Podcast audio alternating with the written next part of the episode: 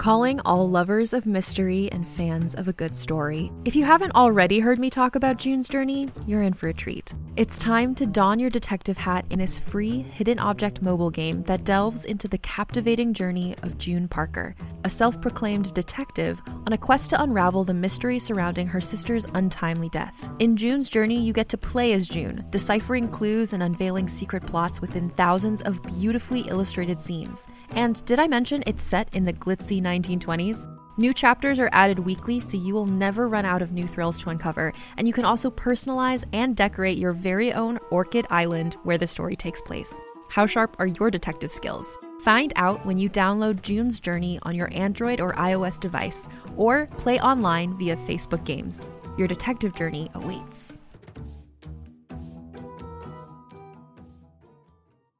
Hey there, it's Rachel Ballinger, and I am thrilled to invite you to Rachel Uncensored, my podcast where I get real with my friends and celebrity guests, where we talk about all sorts of topics. From personal stories to hot button issues, we cover it all. New episodes drop every Wednesday, so make sure you tune in on Apple Podcasts, Spotify, or wherever you listen to podcasts. Trust me, you won't want to miss out on the fun and candid conversations we have here on Rachel Uncensored.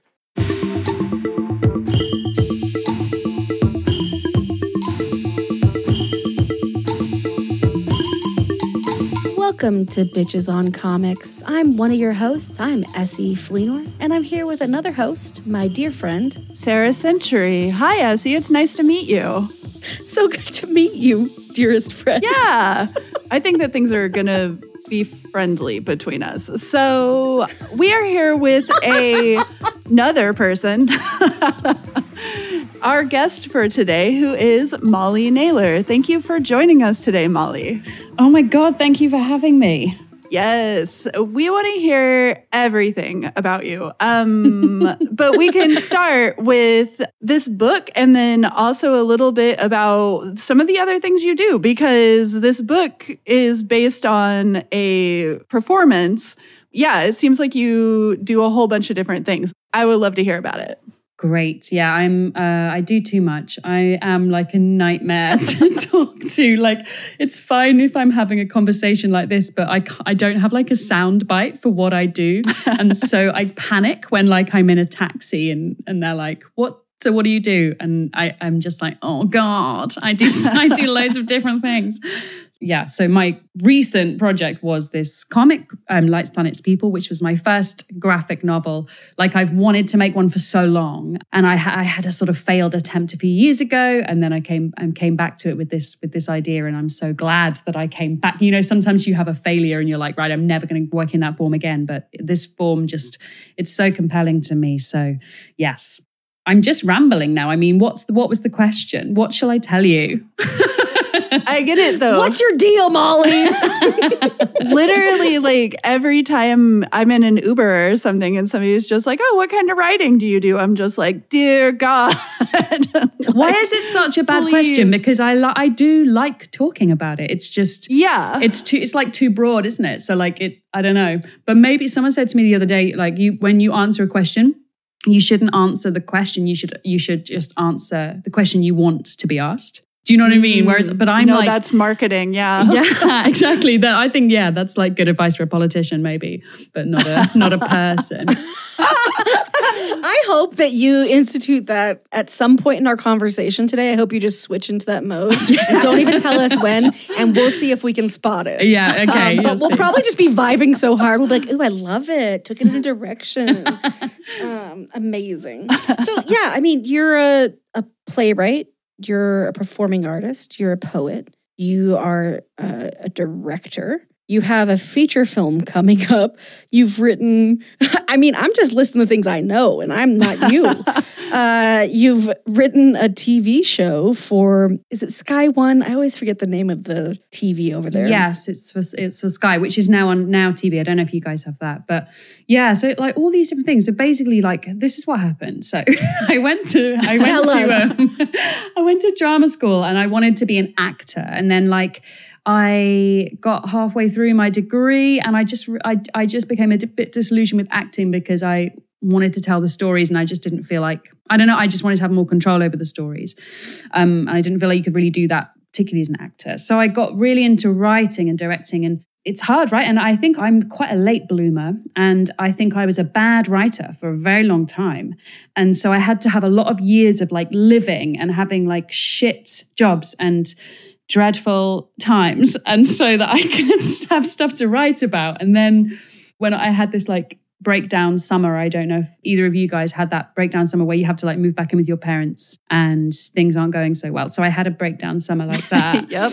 Um, like every summer. Yeah, and um, and then during that summer, I just like spontaneously decided to do a master's, and I moved to Norwich to do that master's in the east of England, and it's like this great creative writing program. And so I moved there, and that was when like life started to happen for me properly. I was like 25, and I met proper friends, and I was in a community, and I started doing performance poetry, which was like the first time I guess I'd ever done anything on stage, and then I ended up writing this like long form solo show about the shit times that I'd been having for the last few years. And that sort of launched my career because I then took that to the Edinburgh Fringe Festival after like a long time trying to make it good, which was where I then like got an agent and and then a like radio producer came who helped me adapt it into a script for a radio play and that was when I started becoming someone who could like maybe call themselves a writer without sort of cringing and like trying to disappear and and so since then i've just had this like yeah really varied career where i just kind of because i never i went to do my master's to try and be a scriptwriter and then and then i ended up doing this like performance poetry thing and so i've sort of just like followed my nose really and kind of I've figured out this career where everything is like ideas based. So rather than just go like, oh, I write for this, I, I have an idea and then I go, what is that idea? What's the form for it? Because when you're first starting out, like I have some sense of what it's like in the States but here it's like hard to be a script writer. It's really competitive. And I sort of realized quite early on if I was just shooting for this like one specific thing, I was going to end up not writing very much or like just writing on my own in my bedroom and it not going mm. anywhere. Mm-hmm. So I've just found ways to be like, okay, I have control over this specific area of my career. I'm going to make a one woman show and I'm going to take it to the fringe and no one can stop me. And then while I'm doing that, I'm also going to be trying to like pitch a film. And then while I'm doing that, uh, this film hasn't worked, but maybe it could be a script for a graphic novel. Or do you know what I mean? So it's just, I'm very like, now I love that about my career. Sort of at the beginning, I was like, oh, this is weird and embarrassing, and I can't talk to taxi drivers. But now I'm like, it's great because I have an idea, and then I go, right, what is it? What what is this? And that sometimes means I'm working in a form that I'm quite inexperienced in, like with graphic novels. But then I, I love that, and you know, I'm I'm sort of open to learning and being new and having like beginner's mindset. And um, because I think why not, right? And I, even if you've been doing something for five years, you're probably there's still so much to learn anyway. So it's like why not start fresh all the time and see and see what happens. So that's kind mm. of turned into like yeah the way I do things and it's fun, but I'm tired quite a lot. But then we're we all are, so that's just normal. It's true. I was thinking that that is very much kind of what you have to do sometimes, though. Like, I've definitely had people, because I do a lot of different kinds of writing, people will be like, oh, well, you should like try to kind of streamline everything you do into one thing, or you should write under all of these different aliases. And I'm like, how can I have that many aliases though? Like, there's too much. It just has to be me. And then I will adjust as I go along when you're getting advice from people, whenever you're just first starting out or whatever, I think that versatility was never something that people emphasized with me. Like people would not ever say that. They'd be like, you need to find your brand or something like that. And it's like, well, what if versatility is my brand, you know? What do you think of that? Yeah, well, much. I was going to ask you, like, what I think then that it's like versatility is your brand but also like being you is your brand and your themes right? Like so like yeah. you do you find that you're writing that there's a uniformity and a unity to like the topics you're talking about across different work? Mm-hmm, definitely. And i imagine it's the same for you because i think that you can approach things in so many different ways through different mediums or the fact that like sometimes i do i'll do like horror writing or i'll do you know, writing for Adweek or something. And whenever I write for Adweek, I always think, oh, well, this must just be commercial writing and like it's just something that's dialed in. And then I look at my pieces and I'm like, I'm so emotional. like whenever I write about pretty much anything, that emotional quality is always there because it's just how I write about things is like to tap into the thing that I think is emotionally resonant. And I think that that's true in ads. And I think that that's true in comics. I think that that's true just really across the board for me. So I think that it's very true. So how does that reflect in your work? Do you think that there are certain themes that you've been returning to? Definitely. And I, I feel like sometimes I, I look at the, my themes, I'm like, oh my God, I'm just writing the same story over and over again. and it's mainly, it's like, it's about, it's about failure. It's about like self-acceptance and failure. It's about like what happens when we fail and how do we pick ourselves back up again. And that's basically every story I ever write. I also write a lot about letting go. And I think maybe that's part of the same thing um, and like just difficult relationships like between people like being alive is tricky being around people is tricky being alone is tricky so those are sort of my areas that i don't feel like i really stray from and that even like in lights planets people which is like superficially it's about like space science, but it's also about a woman who fails at her job and feels bad about it. and so it's just with a different backdrop. But that like writing about space is like I that's probably the like most new or like strange thing that I've done. Like that's I surprise myself. Like often I write about characters who are like um, around 39 years old and they're called like Dolly Taylor. And they're like they have the same job as me. Do you know what I mean? So I was like, yeah. Dolly Taylor. Dolly Taylor. I'm obsessed. Dolly Taylor. Oh my god. What's Dolly Taylor's girlfriend's name? Face Metry? Like, oh my god. I'm obsessed. Yeah, so you know, I think in that in that same vein, and and you know, I think Sarah and I've been talking to a lot of people about some of the ideas we're talking about here of having an eclectic career, finding some semblance of balance or harmony or what have you. You know, for me, writing across a bunch of different genres, I always think about theme. I think that's a helpful unifying force. But I'm always curious for other creatives like yourself you know, we asked this question of Adrienne Maree Brown about how do they choose what project to focus on or when it's right. And they had this like super hippie, like fluid response that was like, oh my God, I'm in love with that. And Tina Horn talked about she likes to have a, a promiscuous career. and I think that that is beautiful. The idea that like you're not, you don't have to, you know, wife down with any single project unless you want to, but you can instead sort of, you know, date around with your projects, which is how I feel about my projects. And some of them are my mm. exes, and I'm like, don't call me. Yeah. Um, oh my God, like, me too. Yes, exactly. Yeah. So I guess like, you know, a how do you view that sort of eclectic piece? Like when you take a step back, is there a whole that comes into view for you?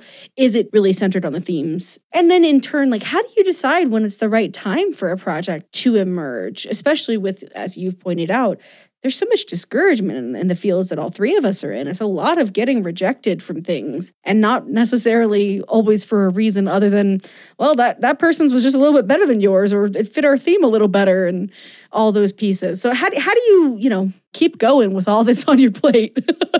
yeah, it's a good question. Um, I feel like I'm sort of in a bit of a cycle of like trying to do less and then ending up doing the same amount, but like with the sense that maybe I'm doing a bit less and then I like realize I'm not. But I think, I don't know, I think some stories just, they sort of won't go away, you know? And like this story for Lights Planets People, it was just sort of knocking around in my head for so long. And then it was just like once, once I've like been hanging out with a story for a certain amount of time, I'm just like, well, I have to do it. I have to find a way to share it.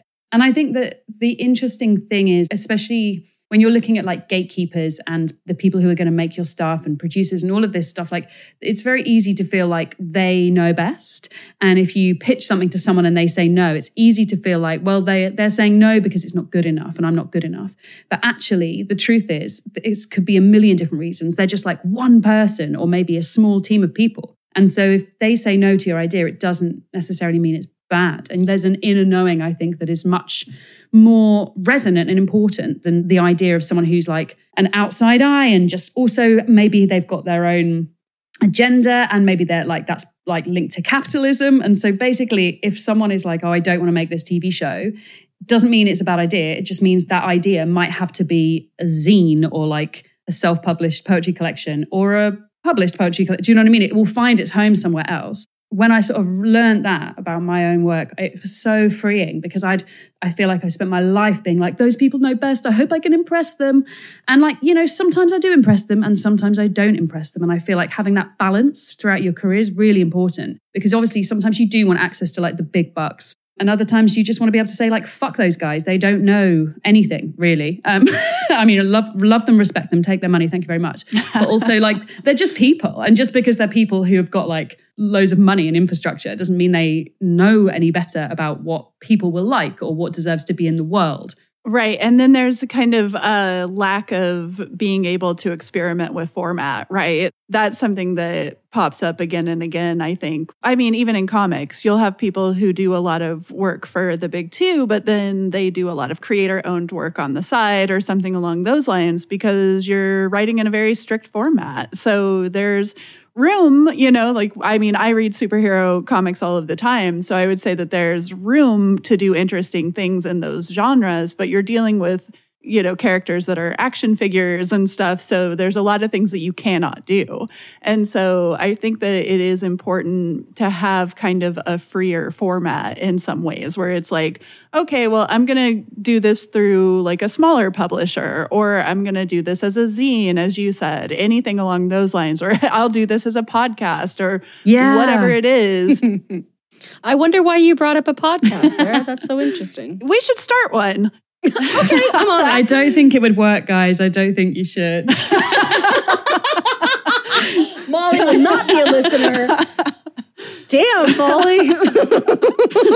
Real though, we need the criticism. Yeah. Um, but I basically just think that that's kind of a big part of it, right? Is is that there's different formats and different ways of working. But then there is always something to be said about how most of the experimental work or the work that isn't necessarily, you know, in a box is stuff that's through smaller presses or anything along those lines. Yeah, exactly. When there's just like less risk and and when yeah, when money isn't is involved, when capitalism is involved, or when someone's not trying to make a profit. And I think that's so gorgeous that there are people and organizations and i don't we have the arts council here who fund arts projects and don't you know they're not like doing the maths to make sure you make the money that you said you were going to make you know? There's like that amount of license to fail or license to experiment and explore which is you know we're so lucky to have that here. And i think without those things it's just going to be this like dreadful weird business. And it's like it's art art's weird. Like it's really hard to to put it through the same like filters and metrics as business. And and I guess that's why it's hard to talk about in Ubers because like one of the first questions is always like, "Had you make any money doing that?" Right? it's always like, "Yeah, it's kind of. It's complicated." Whenever someone asks me that question, I'm like, I'm gonna pretend I didn't hear it. I'm just gonna pretend I didn't hear it because it's like I don't ask you how you make all your money for whatever. Like you hustle, you freak out, you cry a lot. That's how I do yeah, it. Yeah, yeah. It's such a it's such a boring question, isn't it? It's, it's like of all the things, like I the question I get asked most is like, yeah, how do I make money? But also the question I get asked, like especially after doing like live shows, is like, how do you remember all those words? And it's like that is the least interesting thing about what's just happened on stage. Like anyone could do that. so I don't know, but I guess like it's such a to someone who just like has always had like a norm job I suppose it is a bit like the idea of that hustle and that like creating work for yourself. I suppose it is like an alien concept to a lot of people. And mm. I suppose it takes a certain like type of person to want to do it that way because it is it is stressful, but I think like ultimately I don't think I could do a normal job with that structure. I just I don't think I have the sort of yeah, I don't think I'm that kind of person. So like no judgment either way, right? Just we're all designed differently. And I I could just never get up in the morning when I was a kid and that's like fed into my life choices. Isn't that too one of the biggest things that people say though? Because I remember as a kid, people would be like, You cannot be an artist because you won't make any money. And I'd be like, Well, people are artists, though. I see it. like, yeah, yeah. It's also like, Dad, I don't think you're, you're not making, making any bank, money. You know, like what are we talking about? I'm wearing about hand me downs. you are not making any money. Shut up. oh, look at the wonderful things we were able to get from our EBT. hey, EBT is amazing. It is. I'm not here it to rules. hate. It saved my life as a Saves child. my life I'm very every day. grateful for it. I don't know if you know the term, Molly, but food stamps is called EBT oh, in the US. EBT. Um, yeah, so Sarah and I both grew up on that to some degree. I know Sarah uses that service now Yep. as well. So I'm not actually hating on that. It's just like so weird to have someone be like, "But you're never gonna make money," Yeah. and it's like you are literally Yeah. broke. yeah, I didn't make Like money at restaurants. capitalism is the problem. Yeah. like maybe it's not Exactly. us. yes. Amen. On that note, how do you make? Just kidding. Wouldn't that be the worst? You're like, you know what? I hang up. I'm out. You. Told you your podcast wouldn't work. Um, Here's a quick question for you How did you sleep last night? If your battle for a good night's sleep feels relentless, I have the answer. It's a podcast called Sleepwave with meditations and hypnosis created to help you fall asleep. My relaxation techniques will help you feel calm and ready for sleep with soft music that will help you fall asleep in minutes. Most listeners never hear the end of an episode. So search Sleepwave on your favorite podcast app and find out why over a million people have fallen asleep to my voice. Contained herein are the heresies of Radolf Burntwine, erstwhile monk turned traveling medical investigator. Join me as I uncover the blasphemous truth of a plague ridden world that ours is not a loving God, and we are not its favored children. The heresies of Radolf Burntwine, coming January 2nd, wherever podcasts are available.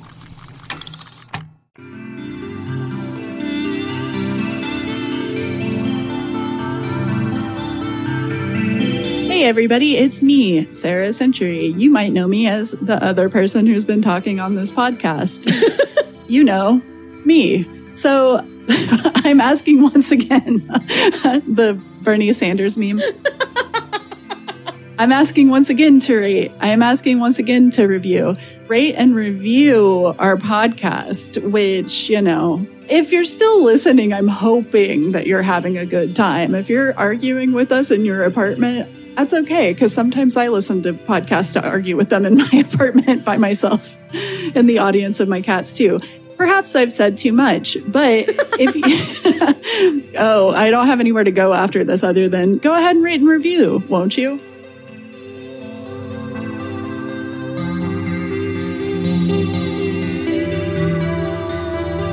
well, it seems like now is as good a time as any to jump in and talk a little bit more specifically about lights, planets, people. It's a particularly interesting project because it's had this long life and iteration, which just reinforces literally everything you were just saying about not letting an idea die. If it if it won't die on its own, don't let it die. So I would love to hear about what the first couple of iterations were. I want to hear about this uh, research grant that you got, and then talk a little bit about the process of moving into the graphic novel format. Yeah. So I was invited to this residency a while back, which was, oh my God, like I just miss it all of the time. It was so good. It was just like a week residency that was conceived by this brilliant theatre company called China Plate. They just had this idea to bring together artists and academics, um, but academics who are working in like the sciences. And so they just brought us together for like a week. And basically, the idea was that the artists would just hang around with these like super clever people for a week, listen to all these like mini lectures, and then maybe you'd have an idea for some artistic project, and maybe you wouldn't. And there was that freedom, and you got paid for it, and you got all your meals for free. And it was honestly, it was the best week of my life. And I just, yeah, it was so good. Not just because of the meals, but like that was a large part of it. But I um, I met all these amazing people, and you'd go to like an economics session in the morning, and then you'd go to something else and something else and something else, and they were all very inspiring, very interesting, but a bit like my head was sort of spinning.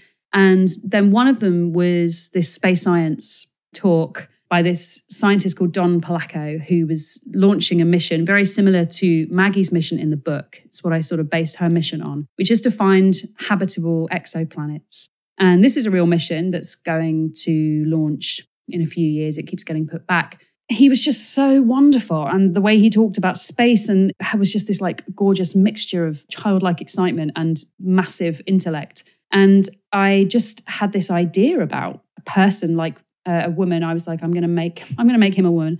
And this idea just sort of came to me like someone who was doing a mission like that but that it didn't go according to plan and how heartbreaking that would be because it's basically his life's work. And so i just came away from that week with this little little idea and then I I got a grant from the Arts Council, who I mentioned earlier, who are an amazing facility in the UK to kind of develop projects. And then I worked with this actress from Norfolk to develop this show. And I sort of was like writing it and then I'd get her to perform it and then I'd do another draft and get her to perform it. And it was sort of uh, this amazing process, quite intense process, but eventually came up with the show that I was sort of happy with or as happy as you ever are with a piece of work. And we took it on tour in the UK. And it was one of those projects where like you take one step forward and then one step back. We know we had lots of, we had this brilliant start, but then there were lots of like little failures along the way or little like hurdles, basically. Like it was like the universe saying, I'm not sure you should be doing this project. It, you know, sometimes it feels like that. Um, but it was, but it was wonderful and it was amazing taking it out into the world. But by the end of the project, by the end of like the tour, it felt like this can't be the end of the life of this story because especially like you know when you do something live and then it doesn't exist in any other form. And i don't know it sounds quite greedy but i just felt like i want more people to see this character. And and karen hill who was the actor i worked with she'd done such an amazing job of helping me develop maggie basically the main character. And so i just felt like i wanted more people to to meet maggie and spend time with her. And so I thought about making it like a radio play, and I went down a few exploratory alleys trying to make that happen. And then ultimately, I was like, no, I think it's visual. I think I want it in a book. I want to be able to see it. And I'd tried to make a graphic novel a few years ago that had failed sort of spectacularly. And so I was like, oh, maybe it's this. Um, and then I pitched it to Lizzie Stewart, who's the artist, who's amazing. And she's you know, she's like a very established comics artist and very brilliant. And luckily, I knew her in real life from, we have mutual friends. And so it wasn't a complete cold call. It was like, she'll like at least read the email. Do you know what I mean? And so she did read the email and she like read a bit of the script of the play. And then she was like, to be honest, Molly, like this is just words. I don't know how this would be a comic. Like it doesn't, it doesn't speak to me. And I was like, fuck yeah, I can see why you would think that because it's just a monologue. And I had I'd had all these other ideas for how it could be visual, but I hadn't expressed them. So I was like, oh, can we can we go for a cup of tea and maybe to, uh, I can share my thoughts. And it was like such a relief that like she's a really nice person and knows people I know, so she didn't think I was crazy. So she did actually agree to and that's that was when the conversation started getting exciting and creative because then she could see that i was thinking about its potential on the page not just like because she gets so many people like i guess a lot of artists do a lot of people coming to them being like can you just do some pictures with my words? And then we've got a graphic novel and it's like no it's a little bit more complicated than that and so I was glad she got to understand that that wasn't what I was saying, um, but I just hadn't maybe expressed that brilliantly the first time. Um, so then it became this like lovely collaborative conversation, which was, yeah. But then kind of got messed up by the pandemic, right? Yeah, it, well, kind of. It also got messed up before then um, a bit mm. because we we got this like gorgeous pitch together, and we we we started like thinking about what to do with it. And Lizzie had an agent at the time. And she was like, I'm going to get my agent to send it out. So we had this brilliant pitch, or we, we thought it was brilliant. And we met her agent, and it was like a very classic, like agent conversation where they're like, yeah, yeah, yeah, definitely, definitely, de-, you know, say all the things you want them to say.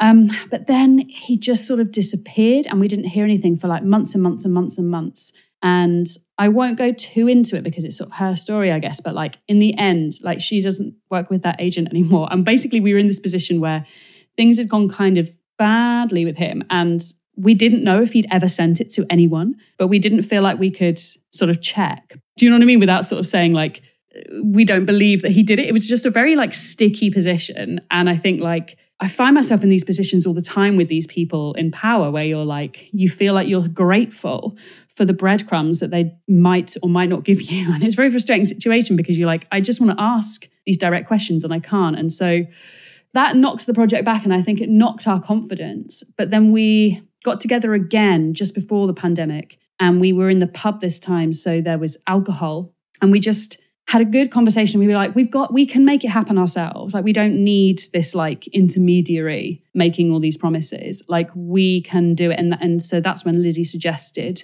talking to Avery Hill um, because they'd published something of hers before and they're just brilliant. And she said she'd had this incredible um, relationship with them and incredible experience working with them. And we were like, well, let's just approach them directly and talk to them about this project. And that's what we did and had a great conversation with Ricky Miller, one of the two directors. And then he want, agreed to publish it. And so that was just before the pandemic. And so we'd had all these ideas about spending months like lying around in London parks talking about ideas. But obviously, then it just turned into Zoom. But it was an amazing thing to get to do over the pandemic because it was just literally like another world to be immersed in. Um, and I feel very lucky that I had that because I know I feel like if I didn't have that project set up and I'd gone into the pandemic, I might have struggled to like come up with an idea during the pandemic. I don't know if you guys had that experience, but I just felt so lucky that I, I was like, this story already exists. I just have to work on that. That's what I'm doing, rather than like, oh, I've got to come up with a, an amazing pandemic idea.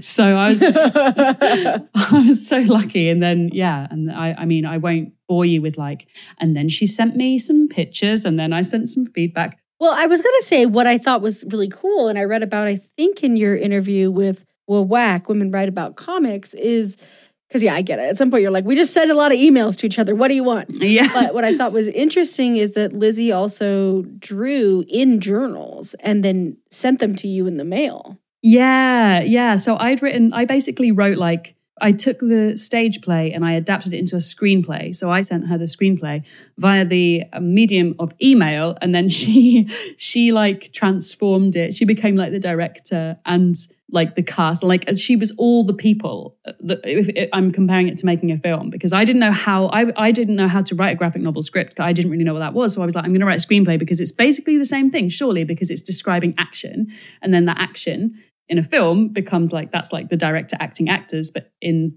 a graphic novel it's like she's the director drawing people making them act on the page. So that's what I did. And she was like, oh, this is amazing. This is so much clearer. And I have so much freedom, but also so much guidance. And so, yeah, then she sent me the roughs as like a big, gorgeous journal in the post. And I covered it with post it notes, being like, this is amazing. This is great. This is great. I can't remember what this is. Should we get rid of it? And things like that. So it was a really nice process and so nice to like have something in my hands. I was going to say, bet that tactile experience and like you know, I feel like the pandemic has made everything terrible, obviously, for, you know, millions of deaths reasons. But also, it's made everything really cold, right? Everything's virtual. To some degree, my whole career has been forever. So it's not, I live in Colorado. You know, it's like I'm not, I'm not taking meetings. Yes. Yeah. If you thought I was taking meetings, I'm not taking meetings unless they're with my dog. And then typically they're just me kissing my dog. So uh, those meetings perfect. go very well. yeah. It, those are the ones that really get me through this time. But it sounds like to have something physical, like anytime someone will send us a review copy of a book and they send us the physical book, it's such a nice reprieve, you know, from like, oh, let me go from looking at this screen to this screen to this screen.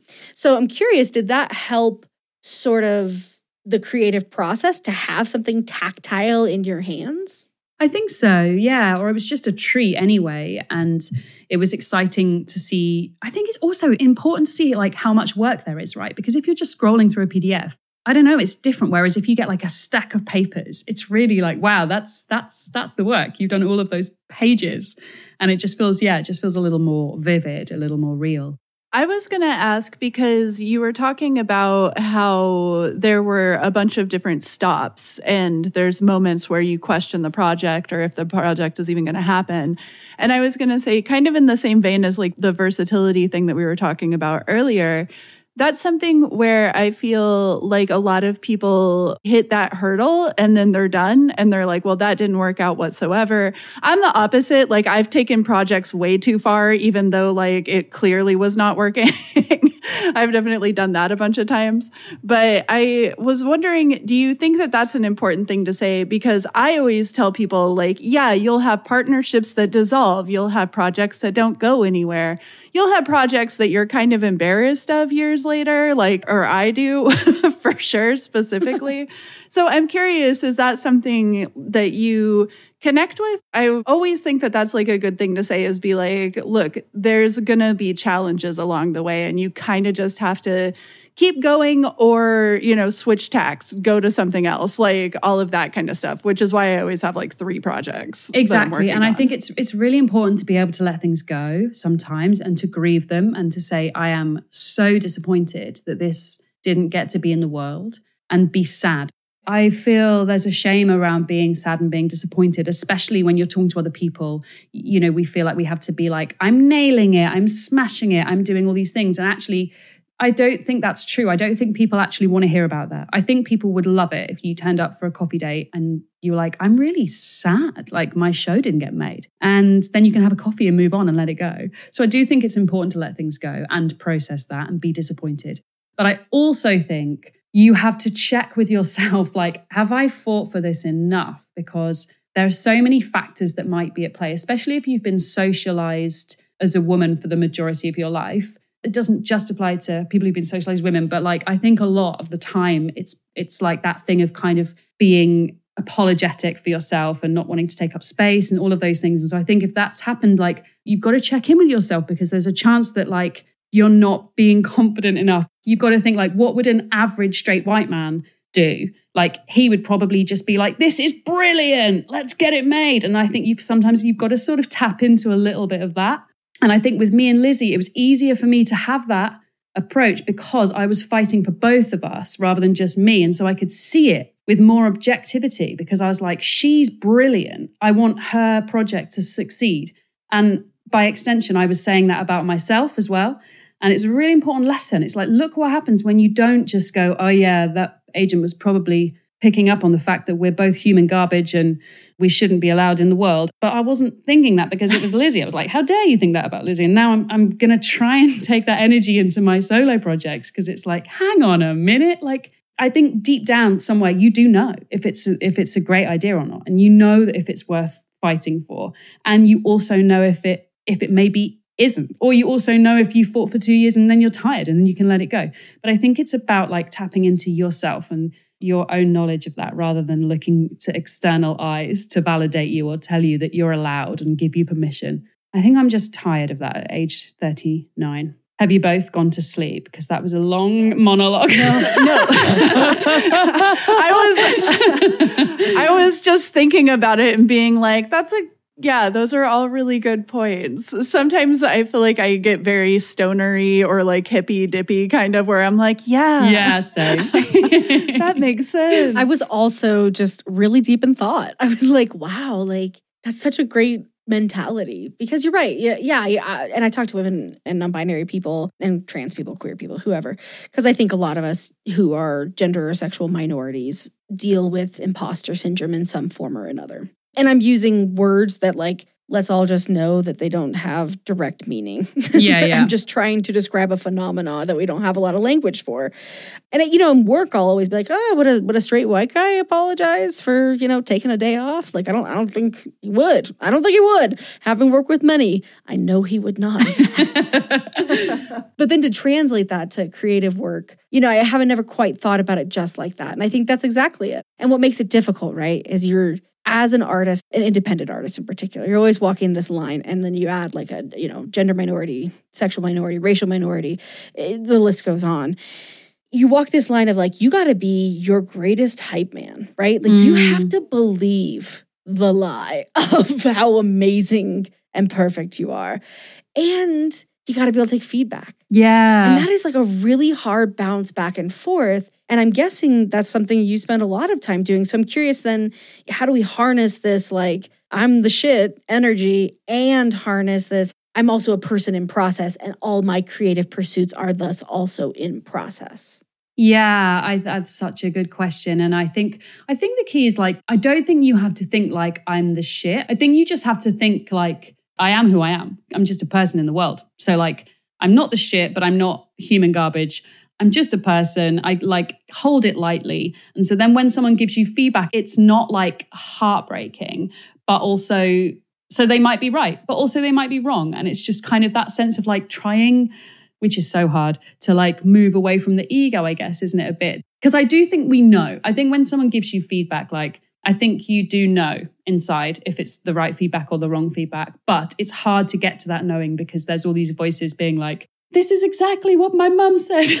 I'd amount to nothing. Do you know what I mean? There's all this like stuff and all this noise. But I think we do know. Like we if we just like sat for like five minutes, we'd be like, no, I think that feedback's really good. Or we'd be like, no, that doesn't apply here. Thank you very much. Move on. Yeah, I'm an editor and I, I constantly talk to authors about this because I think it's actually the most important thing you can do as a creative is figure out what that internal moment is when you're you're like ding ding ding ding yes and when are you like nope Yeah. BS, I don't need that because you're the only real internal check. I always say, you know, if someone gives a comment, usually they're describing something.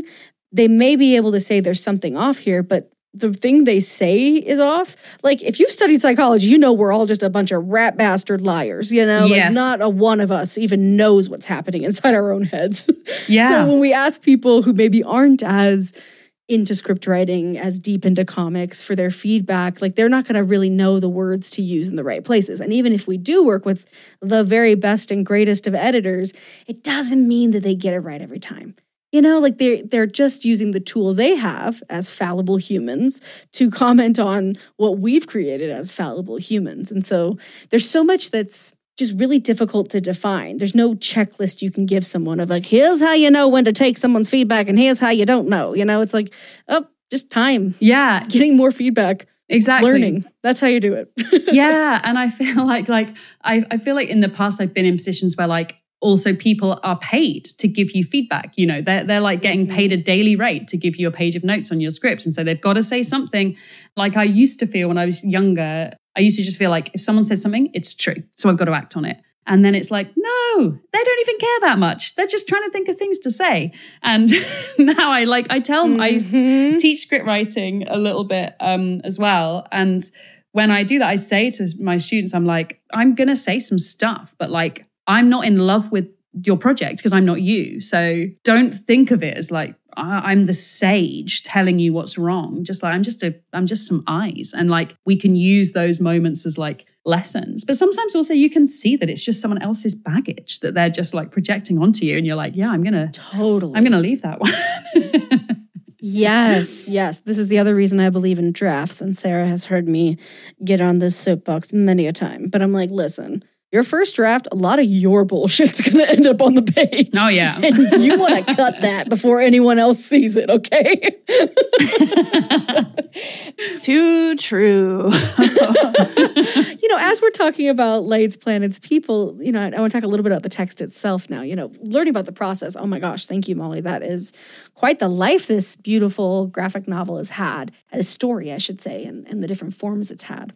And I think there's so much that's unique about lights, planets, people. And, you know, I'm, I'm sure a lot of that does translate over from the the story itself, but is truly unique for graphic novels and probably literature. One of them is having not just a queer protagonist, but having a queer protagonist who's an older woman yeah. and a scientist. And I would love to hear about, you know, you you knew she you wanted her to be a woman, but how did you come to the age and why why do we need older queer women characters so so desperately? Because I had such an intense reaction to her, even as like not a woman, just as a queer person, just to like see Yeah. to see honestly a queer couple struggle on the page was just like so nice. And then for them to be older, I was like, oh my God, you mean there are decades after this one? I'm very much looking forward to that. yeah. Oh, well, thank you. Um, yeah, I, I, I knew she was going to be a woman because I just, I don't know. I just met this guy, Don, and I was like, I want to, I want to tell his story, but I, you know, we have enough stories about about men, and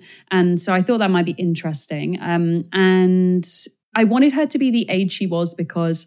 I just think that's a like it's a fascinating age. Like she so she's 60 and I think it's such a fascinating age because you're sort of you're so wise, surely, because you've lived such a life, but also you are sort of reaching the end of your like professional life. And so, in terms of like meaning and purpose, you know, because we're taught so much, aren't we, in our society that or in Western society anyway, that like your work defines you. And so I was like, okay, how can I raise the stakes for her so much? Like, so make I'm gonna make her this age. I'm gonna make her like looking down the barrel of of retirement at some point in the next like decade or five years. It's like normal over here for like women to retire at like 65 max. And so I was like, that raises the stakes in terms of this mission. And then how else can I raise the stakes? And so that's when I developed her like bipolar, because I was like, that you know, I wanted her to have these secrets and this complexity. And I also, I feel like I, like I'm obsessed with writing about women, I suppose, mainly, but like anyone really who is trying, who struggles in relationships, who is like a sort of perennially single person. And like that's, I put a lot of like my stuff into that first draft as well. And like there are some lines actually that still made it through that I'm just like, that's just what I think. And that's what Maggie's saying. But luckily it's what Maggie thinks as well.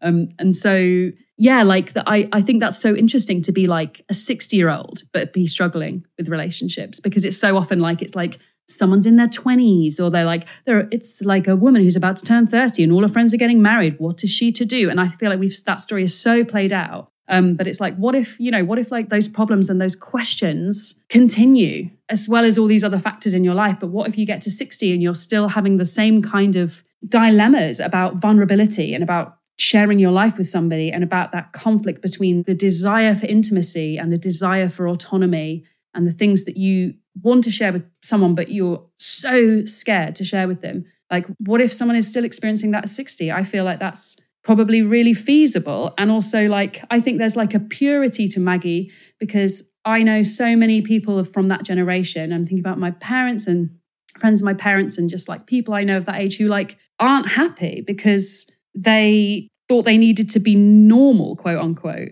And like that's the one thing like Maggie didn't do. So even though she's sort of sad and she's like messing up her relationship with Jane, there's a sort of I don't know, there's a sort of integrity to her bad choices because she didn't do the the normy thing. And I just thought I wanted to explore that, but not from the perspective like a, a fucked up 25 year old, because like I said, that's kind of played out. And I wanted her to have that authority and I wanted people to be like, oh, spending time with Maggie's like scary. Like I'm being told off by this like cool older lady.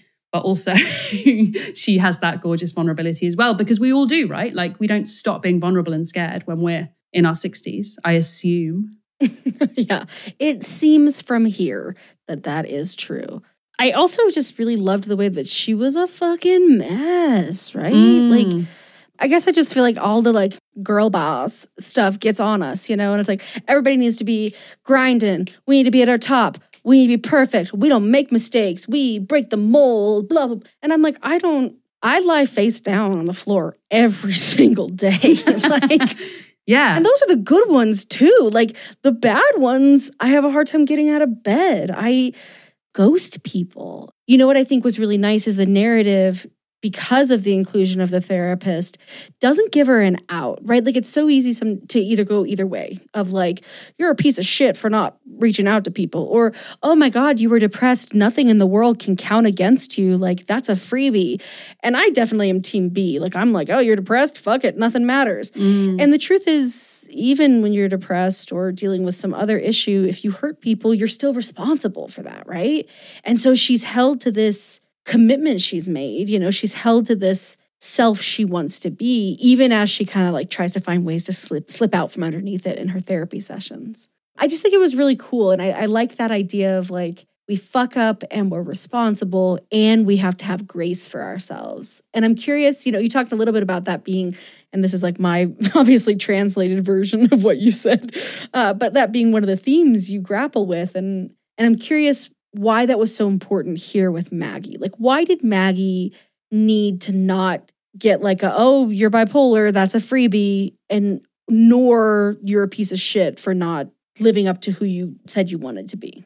Yeah, I think like I think again it's about like I wanted the theme to sort of be about self-acceptance. It's like I needed a therapist to say to her, Jane isn't not with you because you're bipolar. She's not with you because you didn't tell her. And that's such an important distinction. It's about owning our shit, right? It's about us all going like, yeah, here's my deal. Here's my baggage. And like, it doesn't matter what it is. Like, it's probably going to be okay. Like, because it's not about it's not about what's going on with you, but it's about the way that you're dealing with what's going on with you. And if you're not dealing with it and you're hiding from it, then like that's the problem, not the problem itself. And so she's like, her whole life, she thought she had one problem, but she had a different problem. And I think that's probably the same for a lot of us. You know, like we walk around with these ideas about what's wrong with us. And it's like, no, it's fine. Just say it, just say it. Just say it out loud. And you probably find that it's okay because we're all massive wankers on some level. Do you know what I mean? Apart from me, I'm perfect. I mean, I'm not, but I know all of you. yes, are. everybody else apart from the people on this call. especially our listeners, wankers, each and every one.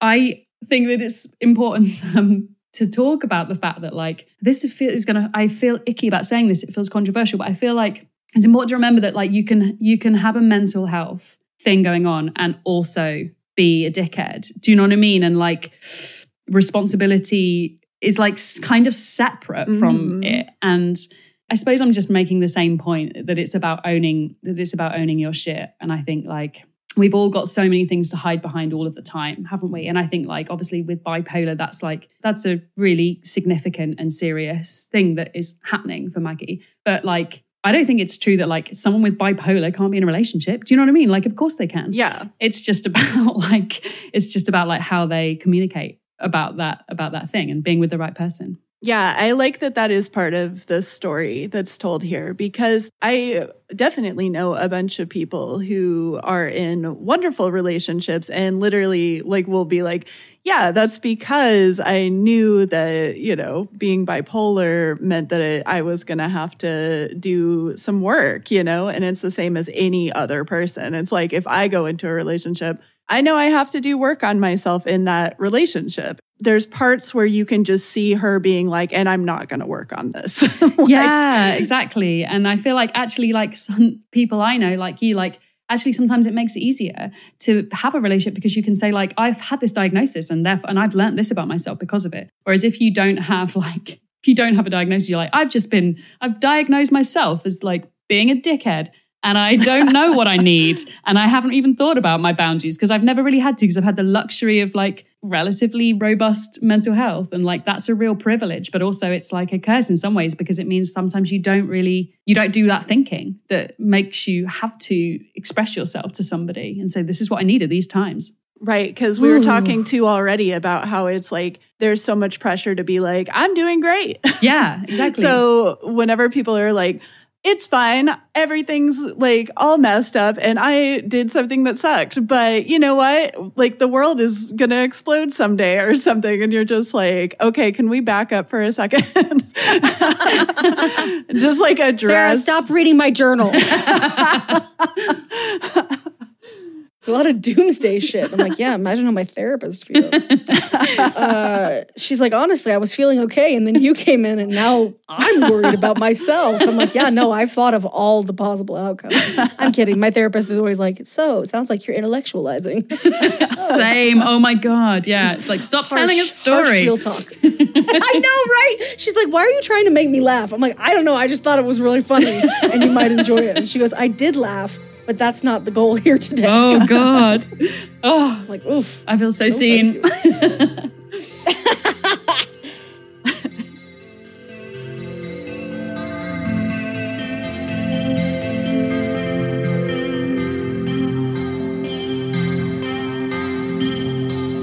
listeners, listeners, listeners, can you believe it's a new year? It is hmm. 2022. How? I don't know but here we are. And that means we've returned with another issue of Decoded Pride. Check us out at decodedpride.com. So, uh, yeah, we're in submissions right now. So, if you have a piece of speculative short story or comic fiction, uh, you can submit it. Just go to our website, decodedpride.com. Sarah, Monica, I'd love to hear what y'all are looking forward to with this year's issue. More sexy, steamy horror stories about your exes that are not Dr. Aphra. or they could be an analog of Dr. Aphra. The, yeah.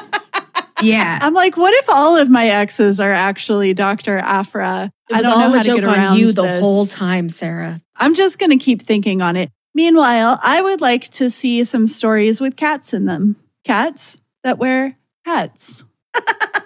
Are you asking people to write cat in the hat? Cats that wear hats on shoulders. I would like to read Cat in the Hat on shoulders. Uh, yeah, I, I'm looking forward to reading a lot of flash fiction. I'm really loving flash. I think it takes a, a special skill to have a short story that has that like final line that makes you go, oh, damn. We have published some amazing flash in the past. So I would love to see more flash fiction. I also would love to see more short comics. So comics that are a page to two pages. Hey, go as long as you want. I love comics, so I'll take what I can get. But, you know, our rates aren't the highest. So make sure you check those out before you start working on your comic. That's at decodedpride.com slash submit. I'm also would love to see more stuff that makes me laugh or cry. Hey, if you can do both in the same story, I love it. I'll be your biggest advocate. So yeah, that's what I'm looking forward to reading. You know, and then I also love the whole process. I love getting to work with all the authors once we've selected them and getting to help them perfect their stories and comics and then pulling together the whole beautiful, wild project. So uh, it's going to be an amazing start of 2022. So we are open for submissions through midnight on February 14th. Happy Valentine's Day, bitches. And midnight is whatever time zone you're in. We really genuinely don't care. Yeah, make sure you do check out the submission guidelines. You can find our pay rates, all that jazz there. We really, really, really ask you to pay attention to those as you're submitting because it makes our jobs much easier and uh, we do this for free. Uh, so help us out. So, yeah, please send us your submissions. You can also um, pre order a subscription to issue three today. That's also at decodedpride.com. Come help us create more queer and trans science fiction, fantasy, horror, and what can only be described as the very, very weird. All speculative fiction. We appreciate you all, and we'll be back to tell you more about it soon.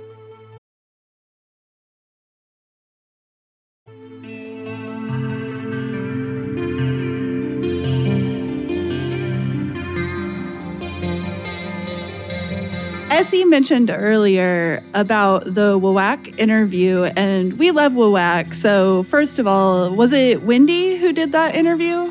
Yes, I think it was. Yeah. So, yeah, always great interviews. Go ahead and read this interview on the WAWAC site and definitely every other interview that Wendy has ever done because it's always totally worth it. But also, I was kind of looking through and there was a little bit on the collaborative process, but something that you said earlier I thought was really interesting was the collaborative process of developing the character. And then it was kind of developing the concept, right? So you develop the character with the actor, correct? And then there was the development of kind of the larger story arc with the artist. So is that accurate in any way? I guess would be my first question, is my assessment there. But also, did you feel like there was a big change up in the way that the collaborative process went from working with somebody who's performing it on stage and then obviously switching over to graphic novels? It feels like a completely different world. So, how was that transition for you?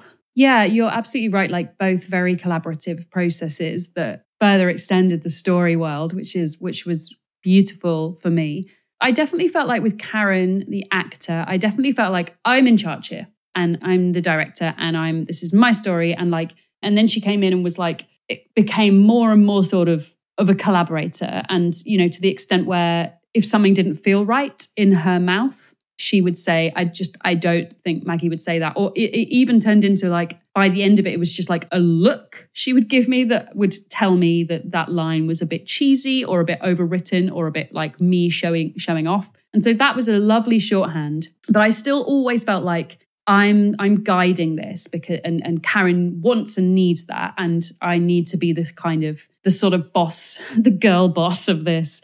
Whereas with Lizzie I don't know because Lizzie's such a graphic novel expert like she'd probably hate to hear me say that but I just felt like I was in such safe hands with her. And I had questions for her about this form. Like this was her medium, right? So I felt like I had questions and I had questions around like what's normal Um, what's lovely about Lizzie is that she's really open and she's not afraid of admitting or or like just saying when she doesn't know things. So she's probably too much that way out. Actually, she's probably too self-deprecating because she's so so incredibly brilliant, and I don't think she knows that yet. But she would just be all right with saying like, "Yeah, I don't know. I always do it like this. I'm not sure it's the right way, but we could do it like that." And so there was a nice it it was sort of more collaborative in a way. It was more kind of like let's feel our way through this project because she'd never worked with an artist in the same way. She'd never received a screenplay as her map, and I'd never kind of worked with a visual artist doing the same thing. So it was a bit more sort of like, oh, I don't know. And she didn't really give me too many notes on like the story itself. I think she really put her trust in me to know what I was doing with that. Um, so I was like, I was pretty alone in like in terms of the story world. When it was a play, I I got outside eyes. I worked with some really brilliant people, Alex Kelly and Rachel Mars, and loads of great people who were like dramaturgs and outside eyes.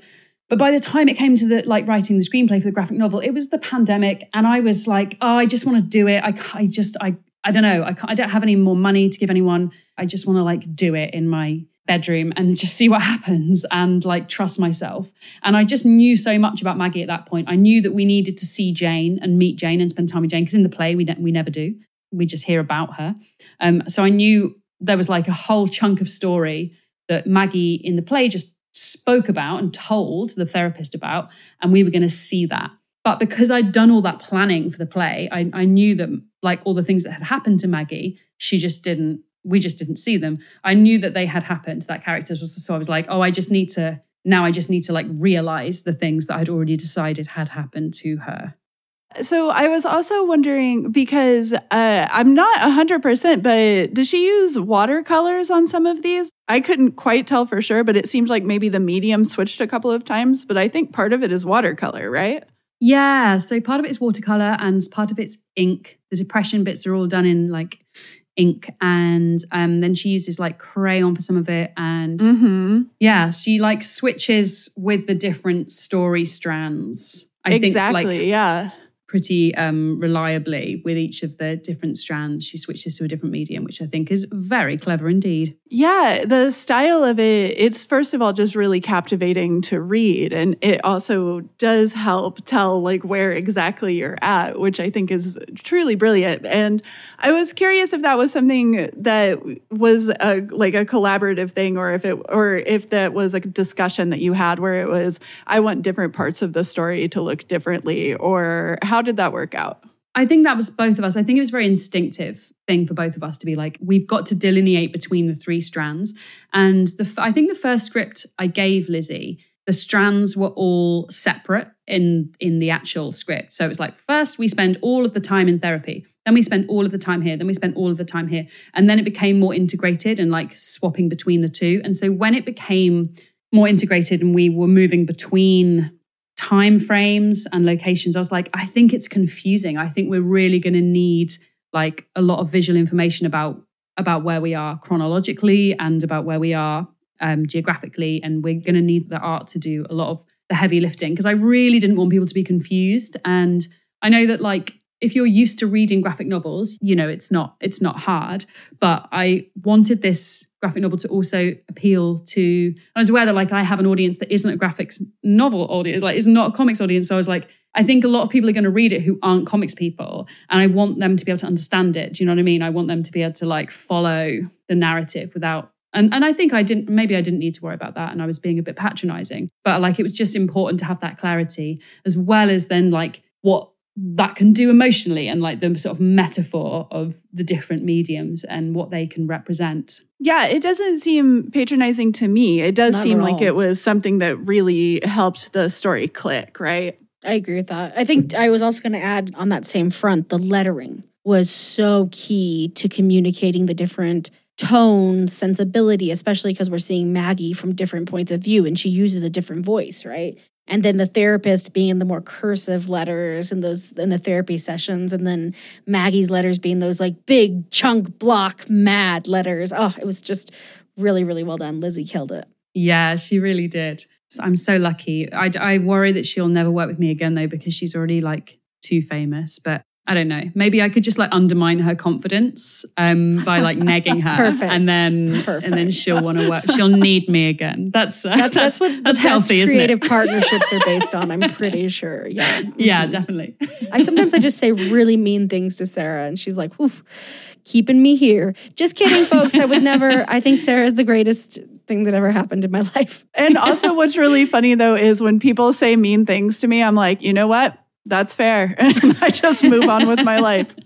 Can you imagine me saying something mean to you? No. Like, what would I even say? all I all I ever say is like, "Sarah, you're incredible. You're amazing. You're my hero." Uh, I'm so sick of you talking about your adorable pets. Oh, gross. I'd be like, Send that hurts. I'd end this end the put down with like, but also I haven't had a photo today. Could so could you send me one, please? yes, and I will. I always will. Did you have other questions, Essie? Because I believe that that was mine mostly. Awesome. Yeah. No, I mean, it's so cool learning about the process. It kind of, gosh, forgive me, I'm going to get a little hippie here. It reminds me of the process of like healing in that it's not linear, it's a spiral, right? Like you Mm. always, you come back to places, you come back to things, that, but they're never quite the same as they were before. And I think it's really cool that a book about pain to some degree and one's own failures could mimic that in its creation. That just feels like really beautiful and like meant to be. Mm, that's so lovely. What a great thing to say. And I feel like this medium is that's why I love this medium so much because you can be part of those choices. And like I'm so interested in content and form and the relationship between the two and when form can represent content, but it's something that you don't you don't have the luxury always of having any control or power over. You know, like if you write a screenplay, it's just like, well, you write a screenplay and then someone's going to make the film, and who knows? Do you know what I mean? And it's like it's exactly. it's really tricky to kind of have those conversations. But this feels like, wow, like that makes perfect sense. And surely then for an artist, it's more interesting anyway, because then your your work is like it's really it's really working hard. Mm, I got so much to think about. This is very meaty. You know, my last question is totally on a different topic. Uh, but so you directed Grace Petrie's recent music video. It came out this year or no, last year? Yeah, year is last uh, it was like when was it? I think it was like October or something. Okay. Relatively recently. Yeah. So, you know, Grace is your girlfriend, and I just wanted to hear about what it was like to work together on a music video because it seems like such an interesting intersection of your your two creative pursuits and skill sets. Yeah, it was it was great. I mean, I felt very very nervous about it. Like I I really love directing live work. I've directed one short film before and I I loved it, but I also found it incredibly stressful. I'll probably be like this for my whole life, just like, ah, I kind of want to be a director, but I don't. Like, it's not, it doesn't come that naturally to me, but I like it. Like, I like the people bit of it.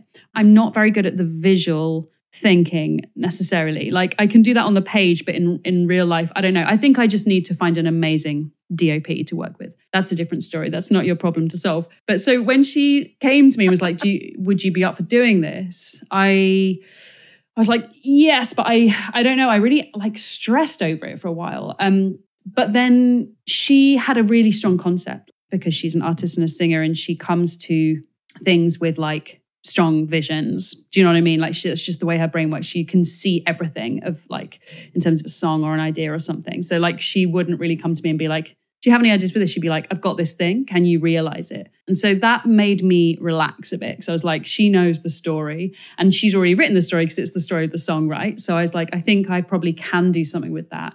And then it became fun. And then I actually stopped being weirdly avoidant about it. And I was like, okay, cool. Let's sit down with a notebook and make a plan. We shot it over one day, which was terrifying. Um, and she has this like boundless optimism about time and about what's possible. And I am more pessimistic. I'm more like, listen, I'm just not sure it's going to work. Um, and like, I'm glad that she overruled me. You know, I'm glad that she was like, we can definitely do it in one day because we could. And I think sometimes, like, you know, we could have also taken two days, but I'm not convinced the product would have been any better than like doing it in one day. And it was a thrilling day. We had like three actors, but we also like had part of it was like a gig. So we had to get like a hundred people into a space in COVID to like act as the crowd. And it was, yeah, it was a lot, but actually like people are lovely, aren't they? And they, well, her audience are, and they, it's just like full of lovely queers. And they were just up for doing it and like doing exactly what I told them so the last time I directed a short film, it was like five years ago now. And you know, you know when you do something and then you do it again in five years, and you get to see the difference in yourself. And I, I was like, oh, I'm different now. I've got like different cells in my body, and I'm more confident, and I'm more I'm more happy to like tell people what to do. And I'm not gonna if like a man tells me that I'm doing it wrong, I'm just going to be like, no, thanks. Whereas, like five years ago, I would be like, yes, I'm so sorry. So it was really nice for me to see how I changed and developed um, as a director. And I'm happy with it, I think. Like, again, same with Lizzie. It's a bit like I'm happy because Grace looks good, everything looks good, like the song sounds good. And so I don't feel like I'm taking too much credit because I'm like, I basically just did her idea and she seemed happy with it. So that's that was really nice. So now I do want to do more directing, but I think I want to direct like other people's things rather than my own because it was just mm. it's just it's a lot, isn't it? When it's like I've had my my passion project and I've got to like make it. Uh, that just feels like that's too much pressure. But if you give me a script, um, I mean, you, not you specifically, but maybe. I assumed you um, meant me specifically. and I'm like, I'm on it. You uh, could give me some. Script to you by midnight. You could give me your journal. You give me your doomsday material. Done. I'll just traumatize the whole world alongside my therapist. Yeah, yeah, it'd be fine. I mean, I assume it'll be an international bestseller. I mean, what else will we do? Bestseller. That's not even what movies are called. I'm such a nerd. I'm all, it's an international bestseller, that uh, Shang-Chi. so it's, it's, we've got an office in Hackney, right? That's the name of the song in the video? Yes. Okay. So what I thought was wild was given our conversation at the top of the episode, the song and the words are so relevant, right? Because they're about this ad agency of sorts, these managers, these, you know, the people who work on the other side of the creative work, right? Like the business side. And they're like, wow, we can fix you. Yeah. and it's just kind of Grace being like, I don't, I'm not so convinced I need to be fixed. And yes. I, I watched the video like first thing this morning and I loved it. I thought it was so fun and you know, Grace has that amazing sort of like fuck you about her that is just like you, you know, queer people just fucking need that. We need that like fuck you because, you know, otherwise society will just drown us all in despair. Put that in the doomsday journal. and, you know, I just, I guess I, it really made me think about like, yeah, like you're right. So many of us creatives are fighting this, this sort of fighting this battle between like, okay, you're telling me what people want from art, but you're doing it from a position of being a gatekeeper, right? An agent, yeah. a producer. But do they, right? I'm like literally a queer person. I know what I want to watch and I know what my community wants to watch or listen to or, you know, read. And so, you know, we get stuck in these conversations between these these pieces that almost feel like they don't work together. It's like when I'm working with an author and I'm like, yes, we have to define your genre. And they're like, but I'm genre defying. And I'm like, baby, we all are. We mm, all yeah, are. Yeah. Because genre is about marketing. It's actually not about the work itself. There are obviously lots of exceptions. But how have you grappled with that? And how, you know, it just felt so interesting that the video was connecting to something we were talking about. And and I guess like how did you sort of have that meta conversation about a film that was about selling the film and the song, but it wasn't really about selling the film and the song, and it was a critique about how people sell the film and the song. Like, how do you get that meta narrative to work? I guess is what I'm getting to. Yeah, I don't really know. Like, I because it, it's funny because I have um I have this poem, so I still perform poetry all over the place, and um, I have this poem called "Things Said to Me in Meetings with TV People." and with TV executives. And it's just basically like a list poem of all the like dumb shit that they've said. Like, you know, one of them once said, like, oh, the trouble is there just aren't any black directors. And, you know, just like things that these like 25 year old white men called Josh most of the time have have said to me. And then so when I met Grace, like she'd had that experience that is in the music video where she'd gone to like this like branding meeting where they were like, what are we going to do with you and stuff. And like we just both had quite a lot of those experiences and had that sort of like shared tiredness, exhaustion around those people, but also had both sort of forged our own careers against that and kind of going like not taking no for an answer and not and especially especially Grace because she's like a butch lesbian, and so you know for her whole life people have been like, oh, you don't look you don't look like a woman. You don't look right. And like what, what and what are you? And what's your music? And all of that stuff. And like it's just yeah i think it was a real kind of connecting point for us when we met to be like you talk about this. I talk about this. Let's talk about this for ages and have beers and fall in love.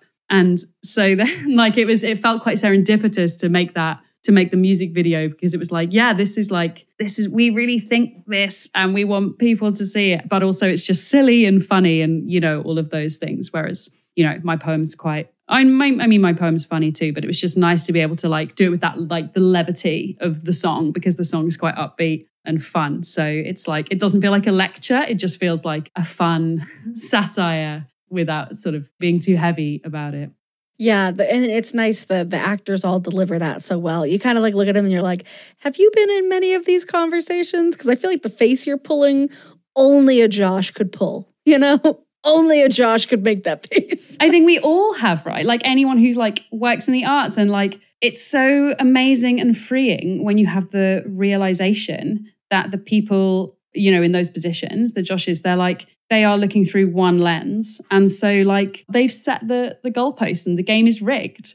And when you realize that, it's like, oh, it's kind of depressing if if you don't fit into what they want, but it's also so freeing because you can go like, no, these guys are bullshit. It's fine. Like it's a shame that they have all this money and they're probably not going to give it to me for these reasons, but like that's okay. I don't have to spend any more time with them. And that makes me really fucking happy. Mm, well, you are singing our song. We are all about the, you know, take the money you got to take from whoever you got to. We've both written for many a different publication, um, but we also we're really dedicated to independent pursuits. It's neat to just hear this and hear other people reflecting on these things, and I feel like it's not talked about a lot, but there's there are these tiny revolutions happening inside people's lives all the time. And yes. that moment I feel like is one of them. And and if all of our little revolutions connect, then aren't we creating our own, for lack of a better term, market, our own exchange, our own place where we can read each other's work and and be invested in, okay, what do you with unbridled, what does your beautiful mind come up with? Oh my God, I love it. You know, I'm in. Yeah. I'm in. So I think that's really exciting. Yeah, and just like decentering those power structures, or like even if you can't because they're too big, um, it like I like what you said, just like yeah, take take some money off them and like don't it doesn't have to be a big deal. Like I mean, and, and also I know it's more nuanced than I've been saying. Like some some Josh, you know, some of my best friends are Joshes, but like it's. So, you know, you talked a little bit about you've had a graphic novel project in the past. This obviously is a huge success. I know you feel like that one, I believe, to quote you, failed spectacularly, which is like another conversation for another day. But do you think you're going to make more graphic novel comic work? Yeah, I would really like to. I would really like to work again with Lizzie. Uh, that would be my dream. Um, but I'm also open to working with other artists because it, like, uh, yeah, it's it's such a it's such a great form. It suits me so much, and it feels like this. Um, I don't want this to sound cynical, but it feels like my whole life I've been trying to write screenplays. I, have been writing like feature films, and it but it's so hard to get feature films made here. Um, but for me, like a graphic novel is like it's like a feature film. I experience it in quite a, in, a, in a similar way. Like I read them all in one. It's like that same sort of balance between words and pictures, but there's like a, a sort of gorgeousness to it because it's not as they're not as commercial. They're, the stories are often stranger. They're, I'm often seeing like characters in those in these books and these comics that like I I recognize and like you know I'm like seeing like a more diverse cast of characters and like there's just all these reasons to love them even more. And so i feel like yeah maybe it wasn't meant to be that i'm gonna write features but maybe like this is that because it's like it's so satisfying. And that's what i was always looking for with that with like writing screenplays which you know i still love doing but it's like if they never get made then it's like you've just written a blueprint for something Whereas like seeing it get made with a book is just is just phenomenal. Um, so I'm I'm really I would love to work with Lizzie again. Lizzie, if you're listening, please work with me. Um, uh, but also yeah, like working with another artist as well and having a different experience and and seeing you know I'm very very open to that and I'm I know there are so many different ways to make a comic and I'm just really excited about doing that again. And I've got ideas, you know, and I feel like it's really exciting because with like writing for screen and to an extent for theatre as well. Like you know, people expect a cert, like a certain adherence to the structural principles, the kind, you know, like they're all like so samey. It's very hard to be experimental, especially like when you're when you're like when you haven't made a film before. It's very hard to be like my film breaks all the rules. But I just feel like there's so much more freedom within the form of comics and graphic novels. Do you feel like that though? Like maybe I'm coming as like a naive outsider, but do you feel like there's a kind of there are like structural things? I mean, I, I guess like it depends on the the comic, right? Tell me. I think that's. I answer. think you're correct. yeah, it's, it depends on the comic. There are like some rule systems in place, but then also I think that with comics, because it's such a smaller market than film usually, that there is a lot of freedom in order for people to do any kind of experimentation of format, right? Which I don't think is necessarily always there. Like you talk about the level of competition there is whenever it comes to writing scripts for films. And that's true. There's only so many films that get made every year. Whereas the amount of comics that get made every year is more or less like who's willing to make them pretty Mm. much. And I mean, you know, there's, there's more to it than that, obviously. Uh, you know, self-publishing comics is a thing, but it is a lot easier to have a publisher behind you. So in that world, there is only so many, but then there are so many queer creators that work in comics right now. And I see in film, there's a lot of, I think, you know, so many of us have had a lot of conversations around this where there is just either you see these like very perfect relationships or you see you know people are just in some ways i think afraid to do like a negative portrayal of queer mm-hmm. people. Mm-hmm. Whereas in comics all of the time people are just telling their own stories. And i think that maybe that's a little bit what you were referencing because i think definitely to that. Whenever i think about queer creators who are doing interesting work that isn't necessarily defined by genre, I think about comics first. Mm. Why are there so many queers in comics? Like, why is that a, such a form that seems to speak to the because we're so punk. I know. We're so basically Yeah. punk. We're Yeah. like, you know what? You weren't gonna pay for it. I'll fucking make a zine. You Yeah. know, like that's that's that queer. You're not gonna recognize my validity as a human. Fuck you. I'll create my own community. We got our own bars. We got our, you know. Yeah. And it's easier just to have one or two people to make a comic than it is That's to make great like a whole movie, right? You know, so it's a lot of times with movies, you have to bring in a whole lot of people to get those things made. And even as you were noting with the music video, even music videos need tons of people to get made. Whereas with comics, it's like, I'm by myself. I live in, you know, whatever small town. like, I don't have anybody to collaborate with, you know, or something like that. I think a lot of people feel more comfortable being able to work just either with themselves or with one other person or maybe two other people or something like that. Mm. So I think that that makes it easier. Yeah. That's, that's good insight, Sarah. That's That good is. insight. Yeah, there's Thank a you. lot, lot of thank you. I'll be here. I'll be. Yeah. No, I mean, I think that's the other piece, right? Is like there's just that that sort of uh, a couple of my really good friends are, are are screenwriters, and you know everything you've been saying, Molly, really resonates with their experience. And it's like, yeah, there's just so much less of a barrier for entry, I guess, when it's yeah. a comic or a story or a poem or a what have you. So it's it's interesting how that you know we, we think of it as a meritocracy because we're liars and it, what it really is is like whose whose daddy has the bucks right to Mm. put behind their terrible film um, we review terrible films over on our patreon so you want to hear what film you don't need to see because hayden christensen's brother financed it that's where to find us I was going to say, like, Nick Cage was literally the first person who popped up in my head because I was like, talk about somebody who's just been supported, you know. to Yeah. do whatever the fuck. We're still seeing things that are like, Hollywood executives wouldn't talk to me. I was an outsider. and it's like, you were not an outsider. Yeah. Baby, oh you my have god. so many films. Like, Yeah. how is that an outsider? There's loads of like Anyway. queer stories in film at the moment in like in the UK and UK film, but it's so like it's so funny. They're like because they're like they've realized they can't just make these like hetero films forever. But then the queer stories are like they're so tragic and sad. So it's either like Oh, two yeah. gay men up on a hill on the moors fighting each other and then having sex and then like killing a sheep or something. or it's like women in the past like drawing each other and then like maybe kissing and then dying and it's like wow okay this is the beginning of, of something good i hope but it's like i'm gonna wait I feel like you just named Sarah's two favorite storylines. Because literally, like anytime, whenever people are just like, there's too many period pieces for queer people out, I'm just like, why are you trying to personally offend me? Because that's just what I, li- I, I will watch every single one. Or I'm like, yeah, there are too many movies and then like that. And then I'll just hit play on Ammonite and be like, yeah, I'm so sick of this, like eating popcorn, having a great time. Sarah Yeah, likes to watch fair, Portrait fair. of a Lady on Fire on her birthday and have a good cry. I love to It's my cry. favorite. Oh my God, I love it. Yeah. I'm like Regardless of sitting- Sarah's preference, you're not wrong. that is a very limited story. And it's the same thing here in the States. Like those those are Yeah. the stories that are although a new thing I saw this year is queer holiday films.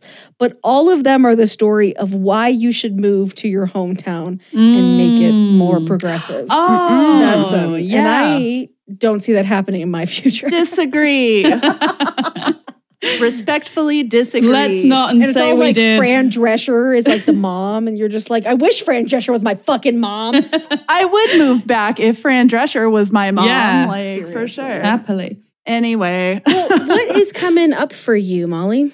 So I have a new poetry book out this year, which I'm excited about. It's with a new publisher who I haven't worked with, who are amazing, called Bad Betty, and I've got a yeah new book with them, which is called Whatever You've Got, and it's like poems that I wrote in the in the pandemic mainly, uh, but it I'm not I was about to say but but they're not that miserable, but like w- whatever they are, what they are.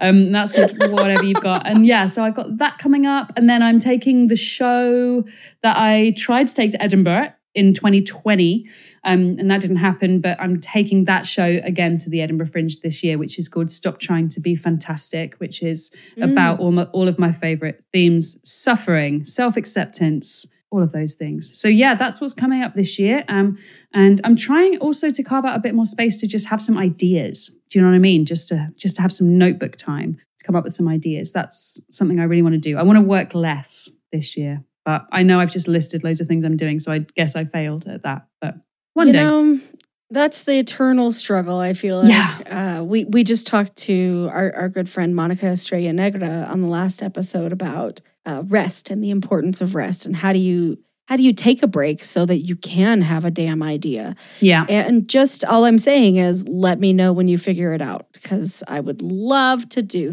that. the only thing that's like helped me is kind of to think rest is work because you like Yep. exactly like you said, you can't have an idea without rest. So it's work, so therefore we're allowed. Yeah, I had all these like calendar things that were like, you're going to write fiction at this time on this day. And I deleted them all the other day. And I was like, oh my God, I already have three ideas for stories. Like, what Mm. just happened inside my brain? So, yeah, rest, Nice. backing off ourselves, pretty Yeah. important as we enter the third lap of the goddamn pandemic.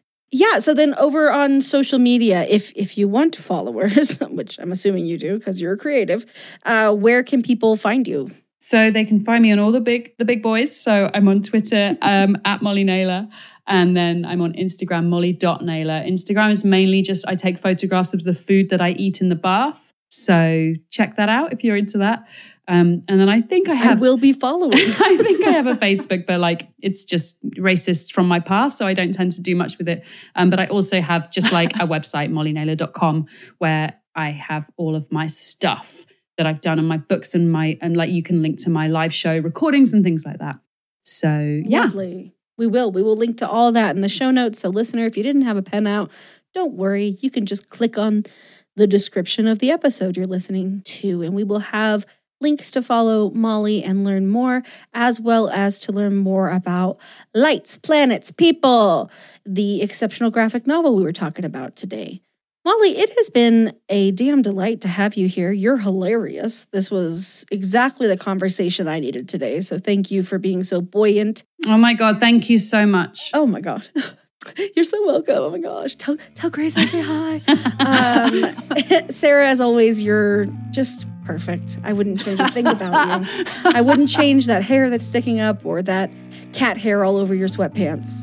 Bold of me to assume you're wearing pants. I wish you would stop bringing it up.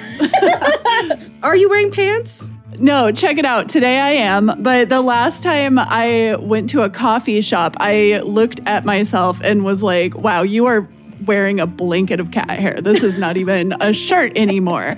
So thank you for bringing it up. I Yeah, just no wanted to tell that story. No problem. I had to wash my clothes, not because they were dirty, but because they were so covered in dog hair. So I get it. I guess that's a kind of dirty.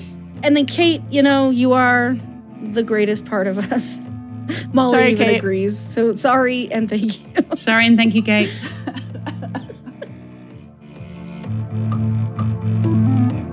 Thank you for listening to Bitches on Comics. We are a bi weekly podcast where we talk to your favorite comics and pop culture creators and critics about what matters to them in comics and pop culture, as you might have guessed. You can follow us on Twitter at, at Bitches on Comics and on Instagram at, at Bitches on Comics. Our website is, brace yourself, bitchesoncomics.com. If you go there, you can listen to any of our episodes, and we've got other shit that we put on tabs. I don't remember what it is. I am in charge of updating the website, however, so good luck.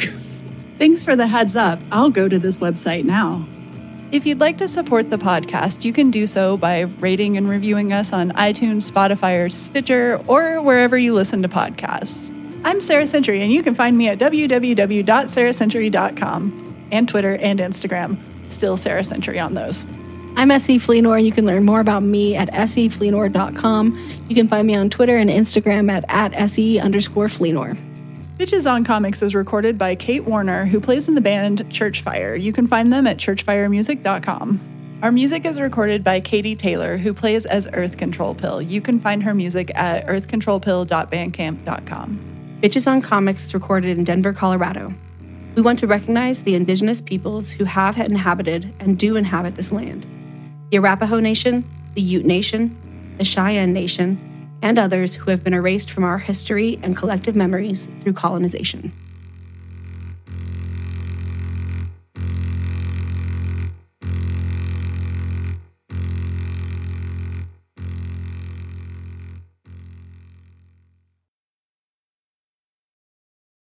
Hey there, it's Rachel Ballinger, and I am extremely excited to invite you to Rachel Uncensored. It's my podcast where I sit down and get real with my friends and celebrity guests, where we talk about all sorts of topics. And sometimes we might be under the influence when we do so. We cover things from personal stories to hot button issues. And it's the only place on the internet you can find an uncensored version of me. It's a side of me that you might not have seen before because it's not the most family or brand friendly. But don't worry, I'm still sort of slightly a decent human being. If you're intrigued, then make sure you check it out. New episodes drop every Wednesday. You can find it on Apple Podcasts, Spotify, or wherever you listen to podcasts. Trust me, you won't want to miss out on the fun and candid conversations we have here on Rachel Uncensored.